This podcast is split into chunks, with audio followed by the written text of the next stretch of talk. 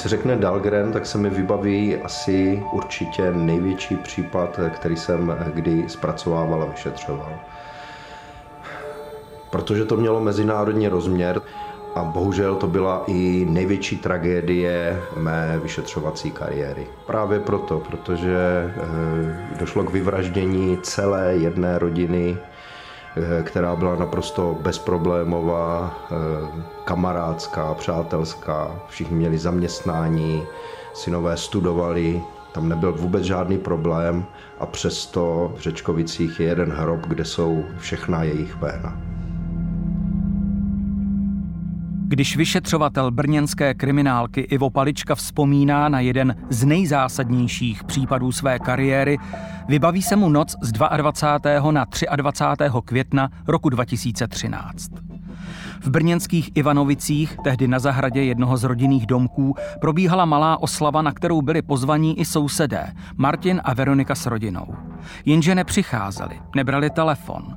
A tak, když se posetnění od jejich domku ozvala rána připomínající výbuch a objevil se kouř, rozeběhli se k ním přátelé s neblahým tušením.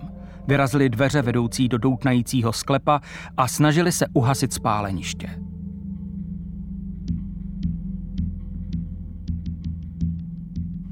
Já jsem ten den ani neměl službu a na policii byl pouze oznámen požár v rodinném domě a hasiči ho pouze přijeli dohasit. Pak asi kolem jedné hodiny v noci mi zavolal vedoucí oddělení, jestli bych mohl přijet, že eh, se stalo něco většího a potřebujeme služebně posílit. Kriminalista Ivo Palička přijel k domku v brněnských Ivanovicích hodinu po půlnoci a správně tušil, že tuto noc určitě spát nepůjde. Byli tam hasiči, byli tam policisté, byla tam většina našeho oddělení a kolegyně vyšetřovatelka, která prováděla prvotní ohledání, tak mi řekla, že se ve sklepě našly tři eh, mrtvá těla a v rodinném domku čtvrté a že se pravděpodobně jedná o všechny členy jedné rodiny. Krátce po Ivu Paličkovi přijíždí do Ivanovic i státní zástupkyně Ludmila Doležalová, která cestou dostávala o situaci na místě jen kusé informace. V sklepních prostorách byla nalezena tři těla, zaházená textiliemi, na níž byl založen požár, takže byla už z části ohořela. Tak vlastně sousedé zjistili, co se tam stalo, alespoň v těch základních rysech a v nejvyšším patře toho rodinného domu posteli byla nalezena usmrcená zcela evidentně mnohočetnými bodnými ranami čtvrtá osoba. Tým operativců pod vedením Iva Paličky už v tu chvíli pracoval na zajištění maximálního množství stop a svědectví v domě i jeho okolí. Pomohl fakt, že zavražděná rodina měla se svými sousedy přátelské vztahy. Začali jsme u sousedů, zrovna u té paní sousedky, eh, která věc eh, oznamovala a prohledávala i dům. A ta nám řekla jednu zásadní informaci, že vlastně u eh, této rodiny byl na návštěvě Američan, Kevin, který tady teď není. Takže nás napadlo podívat se po něm, protože by nám jistě mohl říct nějaké informace o tom, co se tam stalo. V tom okamžiku ale vyšetřující tým začal řešit další problém. Ohořelá těla byla v takovém stavu, že nebylo možno je identifikovat i hned a bylo třeba provést spoustu úkonů souvisejících s ohledáním a s předáním znalcům ze soudního lékařství.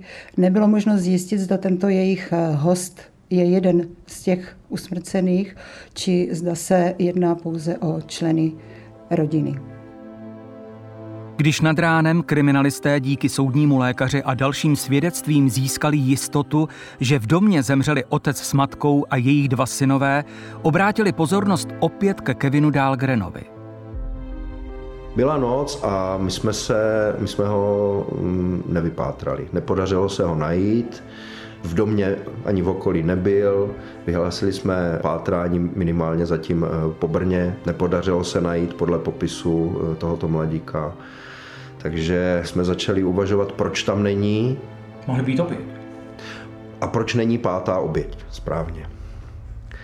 No a protože nebyl pátá oběť, eh, zmizel nenadále, tak eh, a nepodařilo se nám ho najít, tak eh, jsme začali uvažovat nad tím, jestli náhodou on není právě pachatel této brutální vraždy. Jak se o tragické události postupně dozvídali sousedé a přátelé rodiny, dostala se v ranních hodinách informace o smrti kamarádů i k členům kapely Ukulele Orchestra jako Brno, se kterou Martin a Filip hráli. Karel Heřman byl jedním z nejbližších. S Martinem a Veronikou se znal skoro 30 let a ve zkušebně, na koncertech i v otevřeném Ivanovickém domku trávil se všemi členy rodiny mnoho času. 23. května ráno chvíli nemohl uvěřit tomu, co slyší. Já jsem se normálně sesypal samozřejmě. Hm. Jsem padl v kuchyni na židli a tam jsem se rozbrečel, ale nechápal jsem jako, to, jako člověk a to je šok. Nechápal jsem a vlastně potom, co se to stalo, tak asi 20 minut první telefonát přišel. Ne? A tady tohle, že ten, že ten Kevin se ztratil, ale já jsem nevěděl, co, co, jestli ho třeba někde najdou nebo nenašli, tak jsem řekl, no, tak jako to, a tak člověk začne spekulovat, kdo, co, proč a vychází z toho vždycky ten příbuzný, že většinou tady ty věci stávají mezi příbuznými. Kriminalistický tým teď pátral několika směry. Zatímco část operativy se snažila najít zmizelého Američana, další operativci mezi tím zjistili, že Kevin Dahlgren se předchozí den omluvil z výuky angličtiny a několika známým odeslal SMS zprávu s informací, že mění plány a vrací se do Spojených států. Zároveň se podařilo zajistit svědectví dvou žen, které byly 22. května s Dahlgrenem před domem v kontaktu pošťačky a paní, která přišla na pravidelný úklid. Choval se naprosto přirozeně, na první pohled nepoznali žádné rozrušení u něho. Bylo také zajímavé, že obě dvě eh, ženy popsaly jeho oblečení odlišně, to znamená, že se musel během té doby převléci. I to svědčilo závěru, že zametal stopy, uklízel a že musel na sobě nést právě stopy krve, které vznikly při tom násilném deliktu. Dahlgren pak čekal, dokud domů nepřišel mladší syn David a když zavraždil i jeho, odešel odpoledne s kufrem na autobus. Tam ho zahlédla jedna ze svědkyň policie. Tady vedle sousedů je taková úzká ulička, kterou no. se eh, z té slepé vychází, ale pouze pěšky a vede to na eh, městskou hromadnou dopravu. Takže dá se říct, že on tudy šel, on použil autobus nejdřív? Ano, eh, z té části odsud jezdí autobus, a potom se musí přestoupit na tramvaj. On dojel do centra na Moravské náměstí.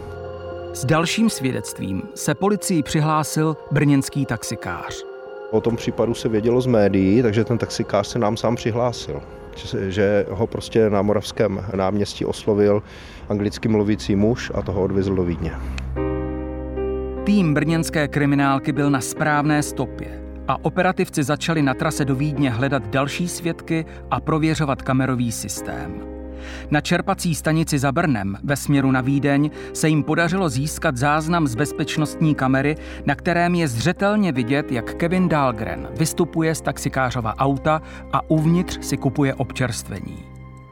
Ivo Palička už byl v té době v kontaktu s rakouskou policií a snažil se zjistit, jestli Dahlgren není na seznamu cestujících některého z letů z Vídně do Spojených států. Bohužel, jak se v zápětí dozvěděl, Letadlo s podezřelým Dahlgrenem už bylo 15 minut ve vzduchu a pilot odmítl přistát kvůli možnému ohrožení cestujících. Pro kriminalistu Petra Jandáka to znamenalo dalších 10 hodin absolutního nasazení. V té chvíli je to strašný zmatek a vlastně ověřování všech informací, když se psal ten prvotní záznam s tím, co všechno víme aby nám ho zadrželi na tom letišti, tak ještě ty záznamy od těch kolegů, oni sice to šetření bylo provedené, ty informace se věděly a nebyly nikde napsané. Tak jsme tady s kolegou, jsme to tady honem psali, aby byl nějaký podklad pro státní zastupitelství, aby mohlo vyrozumět americkou stranu, aby provedli to zadržení, že je to opravdu člověk podezřelý z vraždy. V šibeničním termínu, než přistane letadlo s Dahlgrenem na palubě, musela státní zástupkyně Ludmila Doležalová ve spolupráci s kriminalisty, ministerstvem spravedlnosti a překladateli schromáždit dostatečně usvědčující důkazy o obviněném a zpracovat a do angličtiny přeložit žádost o zadržení Dahlgrena. Věděla jsem, že musím dokázat pro mě absolutně nově něco, co jsem dosud nedělala. To znamená pro ten očekávaný výsledek, který samozřejmě měl být to, že bude zadržen, že bude ten podezřelý, respektive už obviněný, zadržen i hned po příletu letadla do Spojených států. To se také nakonec podařilo. Když letadlo z Vídně přistálo ve Spojených státech, zatkla Dahlgrena americká FBI kvůli podezření ze spáchání čtyřnásobné vraždy. Brněnská policie konečně mohla výjít s uklidňující informací na veřejnost a uspořádat tiskovou konferenci. Včera ve večerních hodinách středoevropského času na letišti ve Washingtonu byl zajištěn Kevin Dahlgren, který je obviněn z čtyřnásobné vraždy v Ivanovicích. Bezprostředně po příletu a po vystoupení na půdu Spojených států byl zadržen na základě mezinárodního zatýkacího rozkazu. Byly provedeny s ním úkony, které jsme požadovali jako česká strana. Vzhledem k tomu, že e, vlastně celá událost je velmi sledována, včetně zahraničních médií, vznikla důvodná obava, že by přes internet mohl získat tuto informaci a mohlo být něčemu dojít ještě na palubě letadla, či z toho důvodu vlastně tyto informace jsme ani neposkytovali. Samozřejmě osádka letadla, včetně pilota, byli informováni, koho na palubě mají, aby se předešlo případnému riziku, ale ten člověk i z paluby letadla se přihlašoval do sociálních sítí, protože internet samozřejmě na palubě letadla funguje, takže proto jsme nemohli tu informaci dát dřív. Od tohoto okamžiku ale státnímu zastupitelství začala běžet dvouměsíční lhůta, během které bylo třeba Američanům předložit dostatečně podloženou oficiální žádost o vydání amerického občana k trestnímu stíhání do České republiky. Oni ho po zadržení eh, vyslýchali předběžně a on jim řekl jakousi verzi, která se nám v žádném případě nepodařila potvrdit, eh, že prostě byl v noci někde v centru Brna, že ho ohrožovali nějací snad Ukrajinci a že když přišel domů, tak všichni členové rodiny už byli mrtví. Schromážděné důkazy, jako zakrvácené kraťasy, zabavené Dalkrenovi po příletu do Ameriky a očitá svědectví z Brna, sice tato tvrzení vylučovala. Přesto obhájci najatí Dalgrenovými rodiči dělali všechno proto, aby jejich syn nikdy nebyl vydán a celý proces zdržovali. Už tehdy jsem získávala informace přes ministerstvo spravedlnosti, že ta americká strana je nám nakloněna a že tedy ty argumenty jsou natolik přesvědčivé, že lze předpokládat, že bude našemu návrhu vyhověno. Dva roky po spáchání vražd byl Kevin Dahlgren americkými úřady definitivně vydán české justici a pod dohledem FBI přistál na pražské Ruzini, aby se ze svého činu mohl zodpovídat. Osobně si ho převzal vyšetřovatel Ivo Palička. Můžete uvést jméno? Kevin Peter Dahlgren? Já jsem Kevin Peter Dahlgren. Děkuju. Takže jménem, eh, jménem zákona vás zatýkám eh, pro podezření z Brně.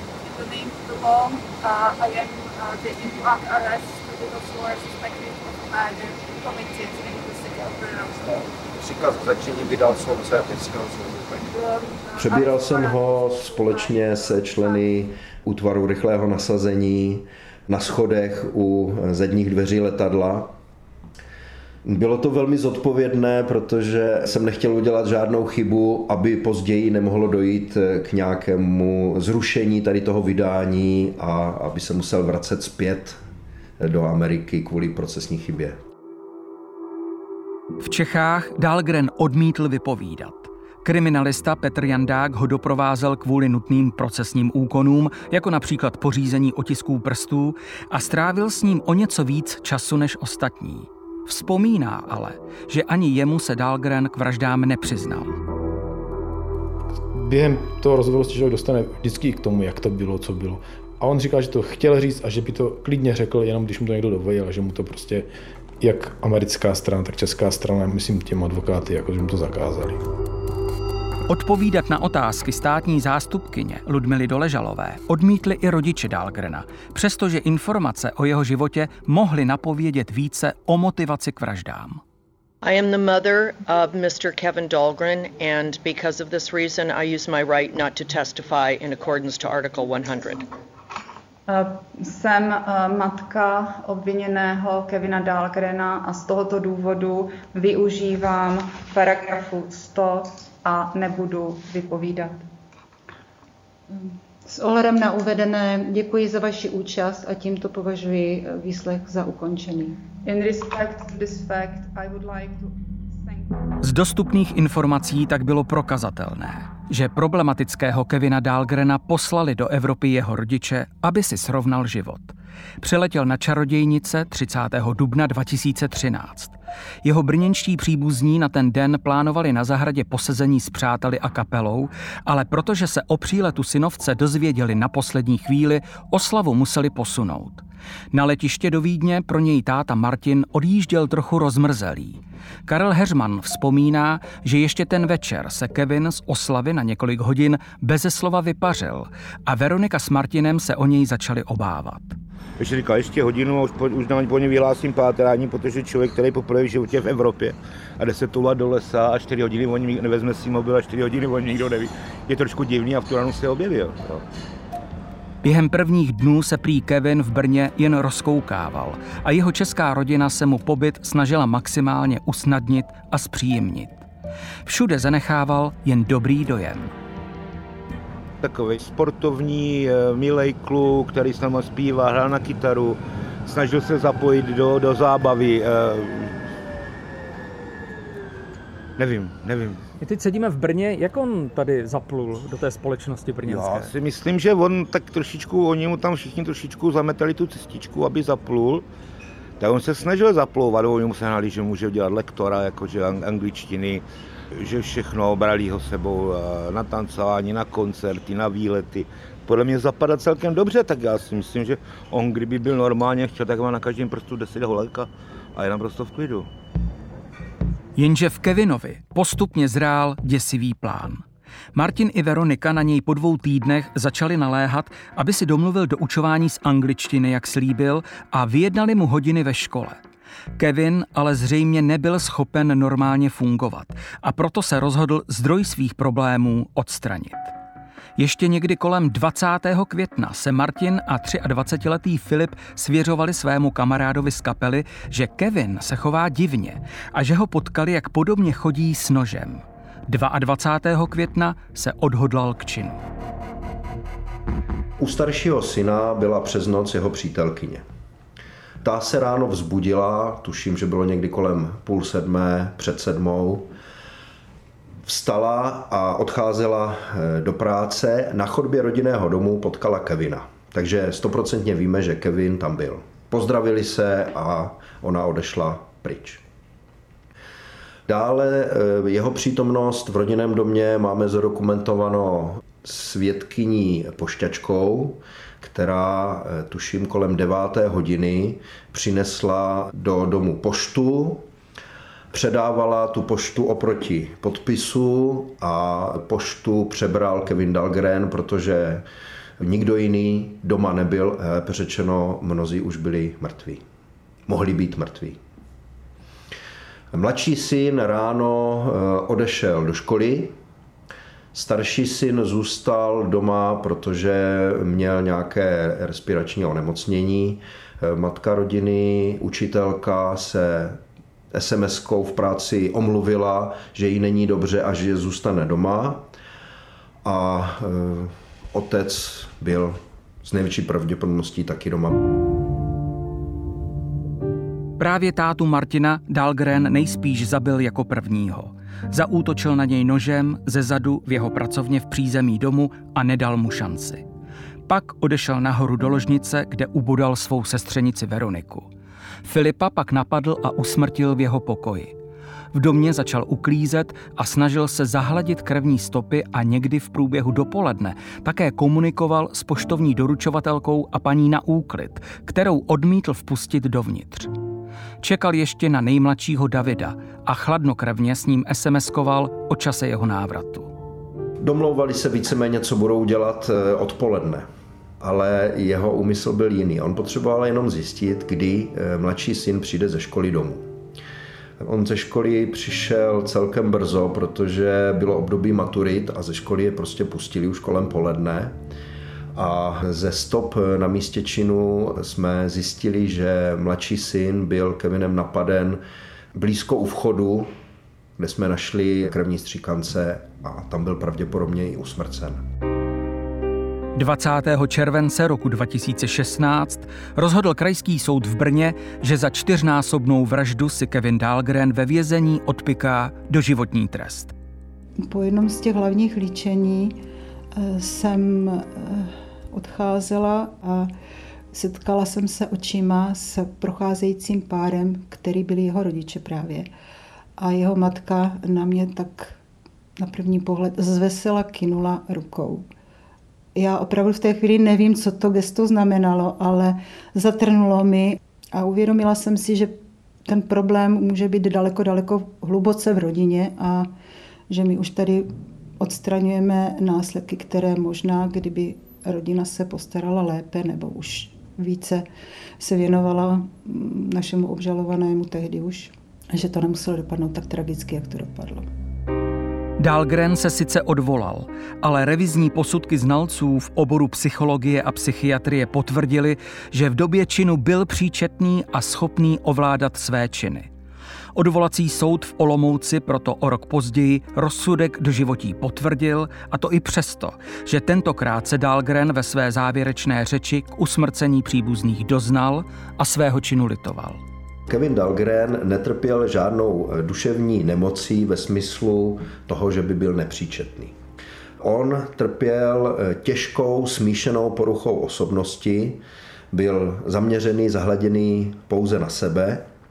K té vraždě se odhodlal pravděpodobně kvůli tomu, že když po něm někdo něco chtěl, ve smyslu toho, jak rodina se ho snažila zapojit eh, do práce a činnosti rodiny, tak on to nebyl schopen sám splnit. A protože okolí po něm něco požadovalo, tak ten problém, ty požadovky vyřešil tím, že je usmrtil. Zní to dost šíleně, ale stručně řečeno, tak to to bylo. Vyslechněte usnesení. Podle paragrafu 256 trestního řádu se odvolání obžalovaného zamítá. Pokání Kevina Dahlgrena v českém vězení skončilo 11. ledna roku 2018. Ten den byl ve své cele ve Valdicích nalezen oběšený na prostěradle. Nejvyšší soud ale přesto musel rozhodnout o jeho dovolání a 31. ledna 2018 ho zamítl kvůli brutalitě, bezcitnosti a zákeřnosti. Jeho smrt vlastně mě přinesla spíš takové rozčarování, protože já v rámci té spravedlnosti jsem cítila potřebu, aby nad tím přemýšlel, i když je otázka, jestli by to byl schopen, ale aby se tím trápil, aby právě to potrestání ho více zasáhlo, než ho zasáhlo v té krátké době po vynesení toho odsuzujícího rozsudku.